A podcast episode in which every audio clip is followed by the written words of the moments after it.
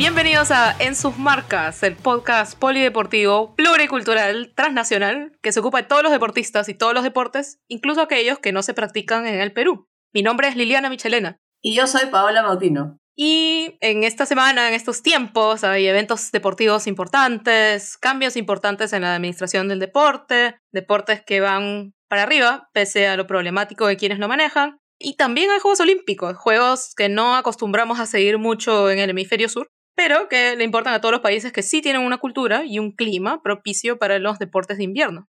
Pero antes de hablar de estos juegos, queremos arrancar con algo mucho más seguido por todos nosotros, más alegre, más inspirador, que sin embargo hace unas semanas se vio envuelto en un tema polémico, pero vamos a centrarnos en lo bonito. En Rafa Nadal en el Australian Open y su Grand Slam número 21. Sí, el Abierto de Australia, que lo último que habíamos conversado y lo último que habíamos lanzado del podcast había sido toda la novela de Novak Djokovic, que había tratado de ingresar a Australia sin vacunarse y después fue expulsado, por lo tanto no pudo participar. Todo esto había como oscurecido un poco las perspectivas del torneo, a pesar de que el tenis que habíamos visto en las primeras semanas había sido muy bueno y que las historias que había en el Abierto de Australia, más allá de lo que tuviera que ver con Novak Djokovic, también eran muy buenas, muy interesantes fue un gran torneo al final. Campeones, no solo Nadal, sino Ashley Barty, tenista local, ganó su Grand Slam en casa. Lo de Barty, además, digamos, merece un comentario aparte porque Barty es alguien que cuando era más chica, hace unos años, paró completamente por temas de salud mental, porque dijo, no, la verdad es que la vida en el circuito no puedo con ella en este momento, se tomó una pausa de un año y meses, después regresó y acaba de lograr su tercer título de Grand Slam. Hubo también la despedida de Dylan Alcott, que es el múltiple campeón olímpico y de Grand Slam en tenis en silla de ruedas. El campeonato en dobles de Kokinakis y Kyrgios para el deleite de los locales. La llegada pues de una nueva generación, digamos, todavía tratando de empujar, pero sin terminar de encontrarle las respuestas al Big Three, reducido en esta ocasión al Big One, era solamente Rafael Nadal, ¿no? Que está con 35 para 36 años, llegaba apenas recuperado de una lesión en el pie y realmente fue increíble, inesperado. Yo no sé qué otras palabras ya podemos usar para lo que vimos, no solamente el domingo, sino durante todo el torneo, ¿no? Sí, realmente Rafa Nadal creo que no deja de demostrar el tremendo nivel que tiene y la calidad de deportista que es, ¿no? Porque siempre se le escucha pues siempre muy aterrizado, muy en el centro, muy consciente de, de su situación, o sea, es un deportista que se nota que disfruta su deporte, que lo toma como una enorme responsabilidad. Y desde muy chico, yo justamente el otro día estaba viendo varios videos de él cuando era chico y siempre tuvo esta mentalidad muy centrada, muy madura. Creo que esa es una gran parte de lo que lo ha llevado a, ser tan exitoso, ¿no? Y, creo que pocos esperaban, pues, una campaña así y sobre todo en el partido de la final. Y que se había comentado justo con Liliana, que realmente no empezó bien, ¿no? Empezó realmente muy mal. La gente ya estaba pues casi, casi sepultándolo, ¿no? Ya, ya perdió. ya se acabó todo. Claro, ya, ya hasta, hasta te daba pena y decías, pucha, pero el tiempo, no espera a nadie, lo intentó, porque incluso, o sea, incluso en la derrota, la verdad es que lo estaba entregando todo. Un pasito más lento de lo que fue alguna vez, o dos pasitos más lento incluso, pero no dejaba de competir, era alguien que seguía dándole y dándole y dándole, y al final se trata de eso, ¿no? O sea, de intentarlo, intentarlo, puede salir bien, puede salir mal, te puede abrir la puerta el rival, como no. Exacto. En el deporte pueden pasar muchas cosas o no, y sin embargo, el deportista y lo que el deportista hace no cambia, y creo que en el caso de Rafael Nadal, él es el mayor ejemplo, ¿no? De seguir dando y seguir dándole y seguir dándole y seguir dándole hasta el final. Él empezó perdiendo, luego empezó a recuperar. No nos vamos a poner a analizar el partido en sí, eso fue, fue tema hace una semana, pero sí una lucha en la que se vio la vulnerabilidad de ambos lados y especialmente la vulnerabilidad de Nadal, que en algún momento y en su mejor momento fue alguien que se veía casi como invencible. En este momento de su carrera sí se pueden ver los problemas, las fallas, los lugares donde, donde ya no puede llegar, que antes sí lo hacía, y sin embargo continúa y continúa y continúa hay un momento en que en la conferencia de prensa al final del partido y de la victoria, que le preguntan qué es lo que pensaste cuando ibas a sacar para partido y de pronto te quiebran otra vez. Y estaban pues en saque de nuevo. dijo, ¿sabes qué? Dije, seguramente voy a perder con el 2012 y con el 2017, pero voy a seguir peleando. Puedo perder, puedo ganar, pero no me puedo rendir. Y eso, en verdad, es el destilado de lo que es Nadal. Y esa es la actitud. Realmente merece, merece muchos estudios de psicología del deporte ahí, Nadal. De una manera de reponerse increíble. De hecho, yo te comentaba durante el partido, ya lo veo con otra actitud. Digamos, los últimos momentos del partido, cuando ya tenía que definirse, ya se le veía otra cara. Había como recuperado esta, esta actitud ganadora, que seguramente nunca la perdió, ¿no? Pero ya la estaba transmitiendo de una manera muy diferente. Y, creo que lo que tú has dicho es muy cierto. Es un ejemplo. Para mí, Nadal es un ejemplo de deportista. Es el deportista que si uno quiere llegar a ser exitoso en el deporte, tienes que imitar. Totalmente profesional, que lo da todo hasta el final, que sabe cuándo parar, cuándo continuar. O sea, tiene todas las características, ha sido bien llevado realmente desde muy joven. Entonces, ya yo creo que él con el tenis ha cumplido todo, pero seguramente lo vamos a seguir viendo un tiempo más todavía. Sí, de todas maneras. Y creo que acá también, al poder admirar un hecho así y un evento como lo que ocurrió el domingo en la final y una recuperación como fue la suya, porque realmente estaba dos sets abajo y quiebre abajo, realmente uno acaba apreciando lo que es el deporte, ¿no? Y creo que acá, más allá de que si a uno le gusta más Federer o Nadal o Djokovic, esos acaban siendo pues discusiones más pequeñas, ¿no? Más, más mezquinas, que apreciar a los tres realmente por la capacidad de resolver problemas en la cancha, que al final de eso se trata el tenis, especialmente estando uno solo. Felizmente ocurrió algo así para devolver la discusión en el ambiente del tenis hacia el tenis y hacia la competición después de todo lo que había ocurrido en la previa. Creo que esto demostró no solo Nadal, ¿no? sino el resto de nombres que hemos mencionado y otros que también tuvieron gran participación en el Abierto de Australia, más allá de que no hayan llegado a la final, que el deporte en este caso el tenis, es más grande que cualquier nombre, supera cualquier otra circunstancia particular o evento particular que pueda haber sucedido. Así es. Ningún, en ningún deporte un nombre es el deporte. Ni Michael Jordan en el básquet ni Usain Bolt en el atletismo. Siempre el deporte debe ser más grande. Así se han ido los absolutos. Hay algo más que me pareció interesante del camino de Nadal hacia el Grand Slam número 21 en Australia, y es que Nadal estaba, estaba lesionado, estaba con su bota de yeso y en muletas hace cuatro meses y realmente creo que una de las cosas que él trató de resaltar durante todo el camino, más allá de que obviamente sea importantísimo para él ganar, porque bueno, para eso compite y mira, mira cómo no se detiene, él siempre se preocupó en decir lo mucho que apreciaba estar en ese momento, ¿no? Estar en la tercera ronda, estar en la cuarta ronda, estar en la semifinal, porque él realmente pensó que ya no lo iba a poder hacer, pensó que más bien el camino lo estaba llevando hacia el retiro, no se vio a sí mismo realmente un escenario así y él decía, lo encuentro difícil de creer, me siento vivo de nuevo, lo extraña. Y eso quiere decir muchas cosas en realidad, ¿no? si lo analizamos un poco más profundamente, significa que él estaba concentrado en cada parte del proceso, en cada paso que daba. Y es así como debe ser. No pensar en el final, no pensar en voy a llegar a la final o voy a ganar el torneo. No, él estaba concentrado, y esto ya es una lección así para todos los deportistas, en cada momento. ¿no? Y eso creo que es lo que le ha permitido ir avanzando y sentir el agradecimiento de poder estar ahí también, ¿no? Apreciar cada pequeña victoria creo que también es, es parte muy importante de poder conseguir una victoria más grande. Y es algo que a veces pasa desapercibido, pero creo que uno se da cuenta justamente cuando ha tenido que estar fuera del deporte o lejos de la competencia por un tiempo, normalmente por una lesión, que uno se da cuenta de todo lo que tiene que agradecer. Exactamente. Créeme que, créeme que es así, por experiencia propia te lo digo. y bueno, por supuesto, Rafa Nadal pues ha ganado su Grand Slam número 21 y eso es algo impresionante. Pero creo que hay que recordar, y algo que estuvo dando vueltas en los últimos días, fue que se dijo mucho el único que ha logrado esto, el tenis y qué sé yo. La primera persona. La primera persona. O sea, importante esto, ¿no? Decir que fue la primera persona en llegar a 21 Grand Slams, pues no. Muy equivocada esta aseveración, porque hay personas que han logrado más títulos de Grand Slam que él y son tres mujeres. Tenemos a Margaret Court, australiana, con 24, la gran Serena Williams con 23 y la gran Steffi Graf con 22. Tengamos en consideración esto que todavía hay récord por batir. Eso quiere decir. Exacto. Estamos hablando de, de grandes del deporte y no podemos ser mezquinos con ellos. Pasemos ahora con las noticias peruanas. Creo que a lo que la gente le ha dado más importancia en la última semana o las últimas semanas es a que la selección peruana de fútbol masculina otra vez está cerca del mundial. Así que creo que eso los tiene alegres a todos, o al menos esperanzados. Pero hay otros deportes y hay otras cosas que para bien y para mal nos tienen ocupados. Así es, y en este espacio hablamos pues de los otros deportes. Hay que darles atención a los otros deportes. Tenemos pues en este momento la participación de Luca Mesinas, que en ese momento se encuentra en Hawái, compitiendo en el Championship Tour.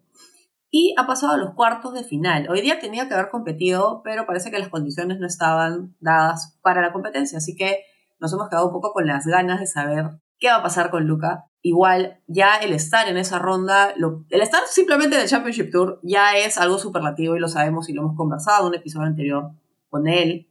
Eh, es el primer peruano en llegar a estas instancias, a esta primera división del surf mundial. Claro, está entre los ocho mejores de su primera fecha oficial como miembro del CT. Para el momento que publiquemos este episodio, seguramente sabremos el resultado, si no lo metemos acá un clipcito.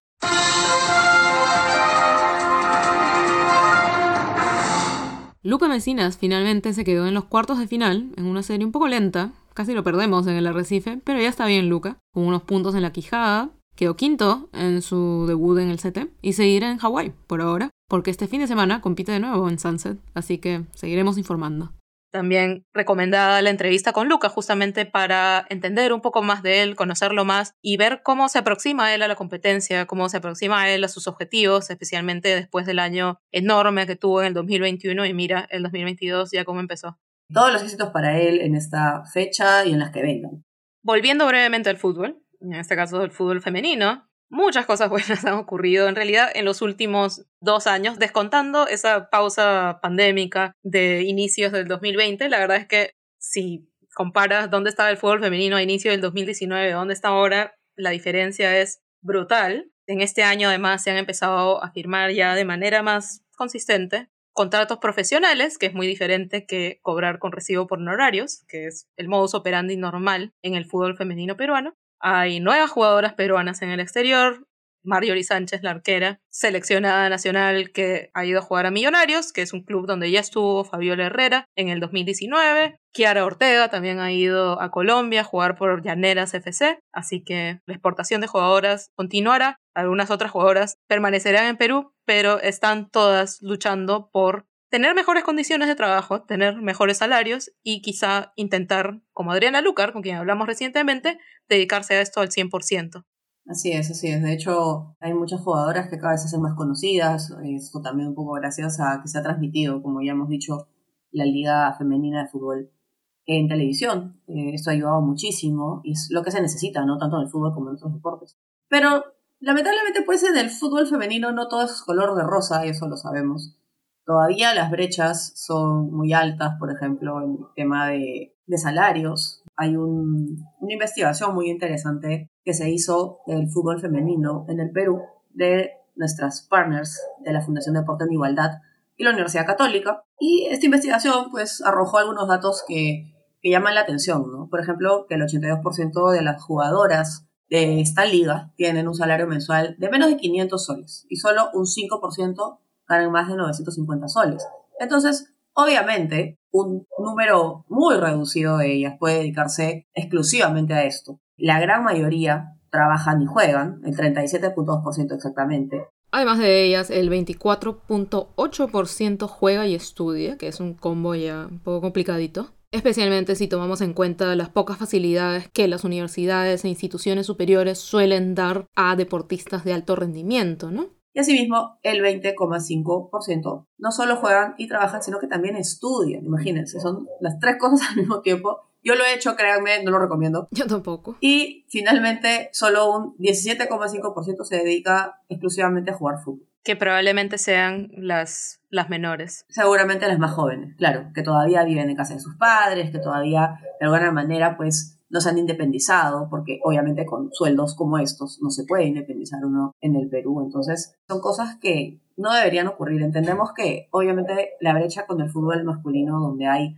muchos auspiciadores, donde los clubes tienen mucho más presupuesto, donde la gente lo ve mucho más y se vende mucho más, es hasta el día de hoy comprensible, pero el abismo que existe no debería darse de esta manera, ¿no? Esperamos que pues más adelante esto se siga cortando, pero hay que darle, creo que, un empujón más a esto, ¿verdad? sí, la verdad es que sí, requiere mayor atención de los medios de comunicación, por ejemplo, pero hay realmente las embajadoras que tiene el fútbol femenino peruano en este momento, no solamente que son de varias generaciones, de varios equipos, también de varios orígenes geográficos, sino que realmente todas lo hacen muy bien en el sentido de que son muy transparentes al mostrar su profesionalismo en redes sociales. La gente puede ver realmente, ah, mira, todo lo que está entrenando esta y mira cómo va a prepararse extra por encima de sus entrenamientos con un entrenador personalizado. Entonces hay mucha preocupación no solamente por trabajarse una misma más allá de las condiciones, sino por mostrar lo que se está haciendo, ¿no? Así es, y es importante, ¿no? Que se comparta eso, que se sepa que realmente están trabajando duro para subir el nivel del fútbol finalmente, ¿no? Que es lo que se necesita también para que obviamente sea atractivo y la gente lo, vea más. Claro, claro. Bueno, eso es una manera de dar el ejemplo, no solamente a la gente que la sigue, sino a las deportistas que vienen, a sus compañeras, de qué es lo mínimo que estamos esperando, ¿no? Exacto. Pero, aparte de estos temas que siempre están sobre la mesa, han ocurrido algunas otras cosas ya bastante turbias. Una de ellas ya la conversamos. Bueno, no la conversamos, sino que un tema viene del otro. Hace unos meses, recordarán que conversamos sobre eh, Doriva Bueno y cómo salió de la dirección técnica de la selección de fútbol femenina, la selección nacional, porque tenía una relación con una de las jugadoras ahí había quedado el tema. Y no lo habían sancionado realmente. Sin sanciones, Simplemente se habían dado la mano y dijeron, ah, todo bien, acá simplemente rescindimos la relación. Todo bien, bacán.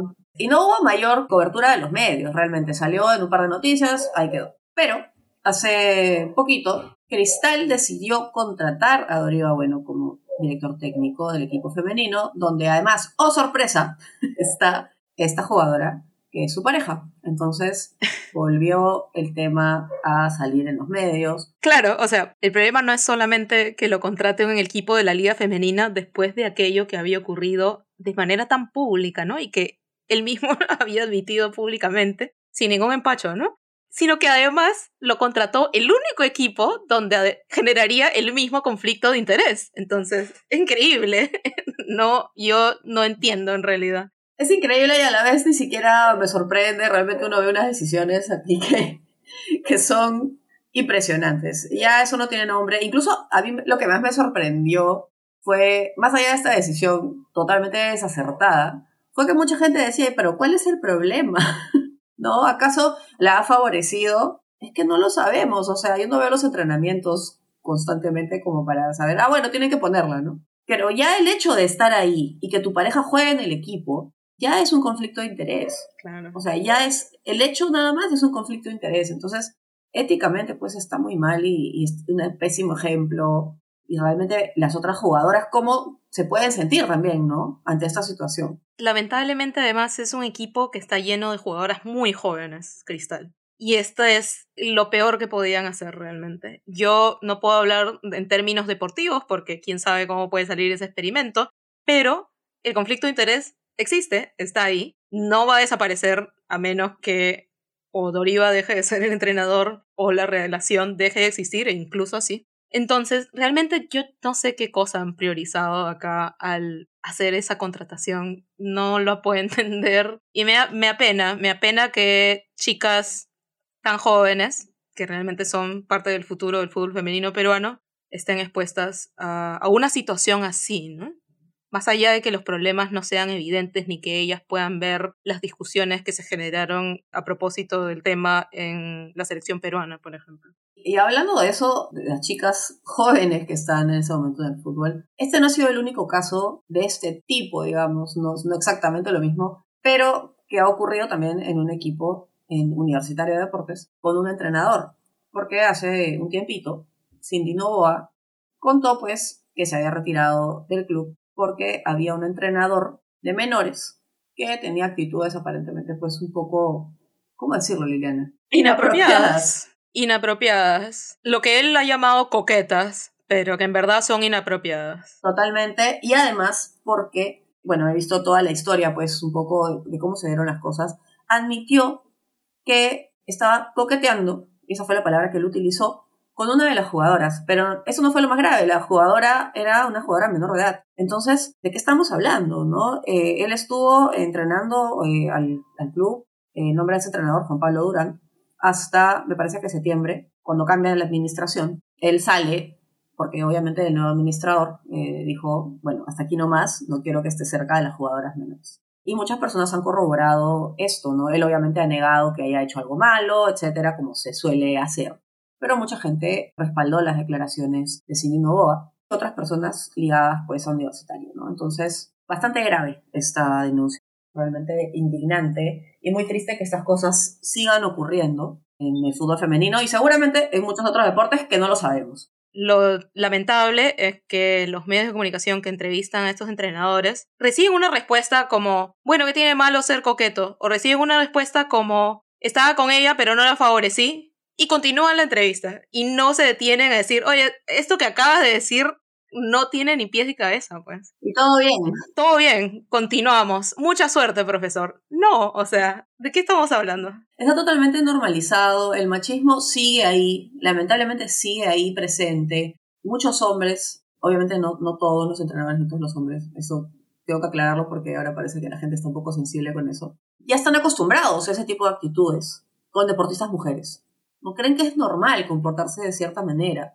Y no, y encima en este caso de nuevo, menciono, la chica era menor de edad. Entonces, mucho peor, se agrava completamente la situación. Y felizmente el club tomó la decisión de sacarlo, pero ya había estado bastante tiempo ahí. Y no sabemos realmente si hubo esta situación con otras jugadoras, si hubo cosas que por ahí ninguna chica quería mencionar, no lo sabemos. Claro, claro, y tampoco ha habido ni del club ni de nadie mayor transparencia respecto al asunto, ¿no? Es más, es más fácil para ellos decir, bueno, ya está separado, ya pasó, sin preguntarse qué pasó, por qué pasaron las cosas, y no solamente la U, sino el resto de clubes también, porque todos están lidiando con mujeres, sean menores de edad o mayores, establecer protocolos para ese tipo de situaciones, ¿no? Establecer reglas, establecer un mínimo de una línea de base de cómo tienen que ser esas relaciones, qué cosa está bien, qué cosa pasa a los límites, para proteger a las deportistas mujeres. Y realmente me sorprende que no existan esas reglas. Por ejemplo, en el caso de Doriva, ¿cómo no va a haber una regla que diga que el entrenador no puede tener una relación con una de las jugadoras? o sea, eso debería estar sobreentendido, claramente, pero si no está sobreentendido, pues lo ponemos en el papel, ¿no? Sí, sí. Lamentablemente, pues no, no está en el papel, aparentemente, y bueno, ahí están las cosas fluyendo en cristal, felizmente en universitario ya se cortó esa situación y esperamos que no se repita, pero cualquier cosa puede pasar. Tal cual. Y bueno, continuando con la administración del deporte, otras noticias peruanas que también han llamado tu atención, Paola. Bastante, bastante.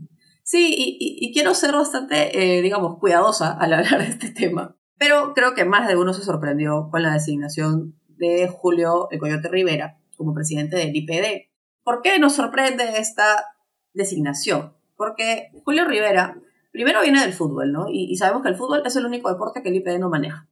El único de todos los deportes que no maneja el IPD. Tampoco ha tenido experiencia en la gestión deportiva. Tampoco tiene una experiencia en, estos temas que uno diga, pues, ha trabajado en clubes, ha trabajado administrando alguna cosa de deporte polideportivo, etc. Nada. Claro, hay algunos títulos que tiene, parece que tiene un título técnico que permite que esté en ese puesto, que ese puesto te exige tener un título, entre otras cosas, ¿no? Y sabemos que es un puesto de confianza. Igual la designación levantó pues conversaciones por todas partes, ¿no? Ahora, ¿cuál es el perfil que debería tener un presidente de IPD? En mi opinión y en la opinión de muchísimos deportistas con los que he conversado, de muchos expertos en deporte, dirigentes, pues debería ser una persona que ha estado ligada al deporte durante mucho tiempo en temas de gestión e idealmente que también haya sido deportista de alto rendimiento. Porque yo creo que para estar ahí no basta con haber gestionado algún tema público, haber tenido como el Coyote Rivera una academia de fútbol y ya. Yo creo que eso es completamente insuficiente para el enorme manejo que hay que tener y conocimiento de tantos deportes, de tantas disciplinas que debes tener para estar en ese puesto, para tomar decisiones respecto a todos los deportes del país, salvo el fútbol. Por el momento no se han visto mayores cambios. Esperamos que no haya pues cambios tan, bruscos. Digamos que la gestión anterior de Gustavo San Martín había seguido una línea. Digamos, agarró también un periodo un poco complicado por la pandemia y todo esto, pero había una continuidad. Ahora, con Julio Rivera No sabemos qué va a pasar, no tenemos idea. Que ese es el tema, que no sabemos, o sea, no tenemos, está, está tan lejos del perfil de lo que podría ser un presidente del IPD que realmente no hay una idea de qué es lo que va a pasar, va a cambiar algo, no va a cambiar nada. Es un signo de interrogación. No tenemos idea. tenemos una hay que verlo por el lado positivo, Liliana, también. Tenemos un doble blanco, vamos a ver qué pasa. Este, quién sabe, y haga una buena gestión. No lo sabemos. Mira, sinceramente, solamente a mí me queda desearle éxitos en su gestión y esperar que haga bien las cosas, porque el deporte realmente necesita a alguien, una cabeza, que lo haga avanzar, que lo haga crecer. Ya se habían hecho cosas buenas, otras no tanto, había habido, digamos, altos y bajos en los últimos años, pero el deporte había crecido. Sabemos que falta mucho, pero había crecido, había habido un crecimiento, más apoyo a los deportistas, aún insuficiente, pero sí hubo una evolución y espero que como mínimo pues se continúe con esa línea para tranquilidad de todos los deportistas. Nuestras partners de la Fundación Deporte en Igualdad lideraron la radiografía del fútbol femenino en el Perú, con más de 130 encuestas a las jugadoras, entrevistas y un completo análisis de la realidad del fútbol femenino peruano. En este reporte, muy detallado, nos dan a conocer sobre el perfil de la jugadora de la liga femenina y la gran proyección que existe para el fútbol nacional, si es que se mantiene el apoyo de la empresa privada. Si quieres saber más, busca el link del informe en sus redes sociales arroba ligas femeninas F7. Ah, y bueno, para terminar nuestra saga de administración deportiva, hablemos ahora sí de los Juegos Olímpicos de Invierno de Beijing, Juegos Olímpicos donde se compiten deportes que no se practican en Perú o que se practican muy poquito. Al final, el tema del acceso afecta mucho la impresión que tenemos en el hemisferio sur sobre los deportes de invierno y ese tipo de competencias. No vamos a hablar realmente de los deportes, además porque acaba de empezar hoy la competencia, pero sí de el hecho de que haya Juegos Olímpicos de invierno llevándose a cabo en China en este momento no solo en China, sino en este momento en particular. Y esto será para nosotras un Tokio 2.0, por lo innecesario de llevar a cabo estos juegos, en realidad. Todavía no hemos salido de la pandemia, China tiene un montón de problemas a nivel político, el Comité Olímpico, ni hablar, hemos tocado hace un tiempito el caso de, Peng Shui, esta tenista que desapareció o sea, nunca supimos realmente qué es lo que había pasado. Supuestamente el Comité Olímpico dijo que sí, que sí estaba, que estaba bien y todo. Supuestamente Peng Shuai se comunica solamente con el COI. Claro, exacto. Solamente con Thomas Bach. Qué raro, ¿no? Entonces, muchos temas un poco turbios que finalmente pues hacen que también esta celebración de juegos, para nosotros tal vez un poco ajena, pero para muchas personas los Juegos Olímpicos siempre son una celebración, algo bonito, algo positivo, también se ven opacados. China, de hecho, siempre ha sido un país pues, problemático, por decirlo de una manera suave, por ser un país que reprime a las minorías y ataca a quienes están en desacuerdo con la línea oficial, por ejemplo, Peng Shuai, que es el caso más reciente. Pero además, en los últimos años especialmente, han sido muy públicos los abusos en temas de derechos humanos contra los Uyghurs, que son los chinos musulmanes, los tibetanos y la democracia en Hong Kong, que es una zona gris cuando se habla de China. En el tema de los Uyghurs específicamente, hay campos de concentración, reportes de violaciones, esterilizaciones forzadas, represión, aislamiento de una población étnicamente diferente, pero que vive en el territorio chino. Inaceptable por donde se le mire, ¿no? Y mira, ha habido activistas de todos estos grupos de Uyghurs, de tibetanos, de Hong Kong, que han ido a hablar con el COI y han dicho, oye, de repente no es la mejor idea darle un evento así a China. Ahora, ¿cómo se le dio el evento a Beijing? Porque realmente nadie más quería organizar los Juegos Olímpicos de invierno. O sea, los que estaban en condiciones climáticas de hacerlo no querían. Las poblaciones dijeron, no, no queremos gastar nuestra plata en esto. Como está ocurriendo con muchos precandidatos de Juegos de Verano también. Y es así que quedó solamente Kazajstán, donde también ha habido algunos otros abusos de derechos humanos en los últimos días nada más. Y Beijing. Eligieron Beijing, un lugar además donde no hay realmente, no, no, es, un, no es un lugar no es, no es San no es un lugar de invierno como para hacer un evento así. Se han tenido que inventar la nieve para, para poder realizar este evento. Pero bueno, este es el contexto en el que se eligió Beijing. Los activistas se reunieron en algún momento con el COI y le dijeron, tener un evento así como los Juegos Olímpicos de Invierno en China es de alguna manera como prestarse el juego del Partido Comunista Chino y aprobar, ¿no? Y condonar estas prácticas que tienen ellos. Y el COI, a través de un oficial, les dijo, el mundo es un lugar complicado. No, terrible, terrible todo lo que... Supéralo. Todos los intereses, ¿no? Porque al final todo se mueve por intereses. En realidad el, el tema político cada vez está más metido en el deporte, esto no es la excepción. Y a mí lo que me da pena es el tema de los deportistas, ¿no? Porque al final ellos no tienen la culpa, pero los eventos pues se ven opacados, ya lo hemos hablado mucho con Tokio, y se están cometiendo los mismos errores y se están cometiendo los mismos atropellos que se han cometido para los Juegos de Verano. Claro, yo creo que en este caso no es solamente que es injusto con los deportistas, es incluso peligroso, o sea, porque China es un estado de vigilancia realmente, no es un lugar donde sea fácil hablar, ni necesariamente es la opción más segura expresarte muchos periodistas, muchos atletas también han estado, han tenido que ir y están ahora ya en Beijing y alrededores con teléfonos, laptops, otros medios de comunicación desechables, ¿no? Porque los que tenían, los que pueden darle al Estado chino, pues la ubicación de alguien, seguimiento GPS, pues no, eran un poco peligrosos. Y, y en realidad lo que está haciendo el COI de esta manera es es enviarlos, ¿no? Enviar a la gente relacionada con los juegos, atletas, periodistas, jueces, entrenadores, a un territorio, a un entorno peligroso, sin saber ni siquiera qué tan peligroso puede ser, porque claro, para Thomas Bach, peligroso no va a ser, porque él es el invitado de honor, pero para los deportistas, para la gente que trabaja en el evento, realmente esta es una situación pues sin precedentes en la era moderna los juegos han sido pues boicoteados por los burócratas de Estados Unidos, de Inglaterra, de Occidente, que han dicho, no, no vamos a enviar a, nuestro a nuestros presidentes, no van a estar en la inauguración de estos juegos del genocidio, como los han llamado. Al COI le importa poco, a los patrocinadores también les importa poco. Pueden decir que les importa, pero en realidad no, no lo van a no lo van a expresar, lo dirán por lo bajo. Los broadcasters, es decir, quienes tienen los derechos de televisión, tampoco se meten mucho con la situación política y al final política no es, o sea, es la realidad que están viviendo, con la excepción de BBC, probablemente, que siempre es, digamos, la excepción en términos de decirte las cosas como son los atletas quizás sean pues la mejor esperanza de escuchar algún tipo de resistencia o, alguna crítica, pero los atletas también son los que estarían más expuestos si es que ellos decidieran hacerlo. En teoría hay pues la regla de la libertad de expresión, siempre que no sea en el podio o en la competencia. Por otro lado, la comisión de atletas, que supuestamente protege a los atletas, pero en verdad es, es un brazo del COI, ha dicho, los atletas tienen que ser responsables si desean hablar de asuntos controversiales que es básicamente una advertencia para no criticar públicamente el récord de derechos humanos de China. En verdad, muy, muy complicada la situación y es una situación a la que el COI ha sometido a todas estas personas que hacen el deporte, ¿no? Los atletas, los entrenadores, los jueces, los periodistas que comunican todas estas historias. Y ni siquiera estamos hablando del COVID, ¿no?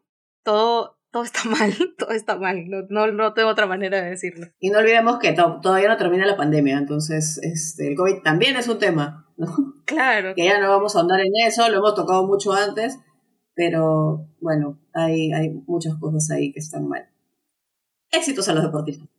Éxitos a los deportistas, pero siempre es una pena ver cómo cada vez más y más el deporte es utilizado de esta manera, ¿no? El deporte al final, el deporte internacional, se convierte pues en este, en este monstruo, es una planadora, que no cree en nadie más que en el dinero, y realmente cualquier deportista, cualquier persona que ama el deporte realmente, sabes que no está ahí por eso. Este es el final de la primera parte de este espacio, el lado A. El lado B llega este jueves con la controversia respecto a la inclusión de las atletas trans en competencias femeninas, un tema especialmente volátil en el mundo deportivo actual, y sobre el embarazo de un atleta y todos los problemas no contemplados por las instituciones deportivas hechas por y para los hombres. Ambos temas son sustanciosos y por eso quisimos darles su espacio. Mientras tanto, síganos en Instagram, Twitter, en arroba en sus marcas pod, POD al final, facebook.com slash en sus marcas pod, Estamos en Spotify, Apple Podcasts, Teacher. Regresamos el jueves con la segunda parte de esta conversa. Hasta entonces.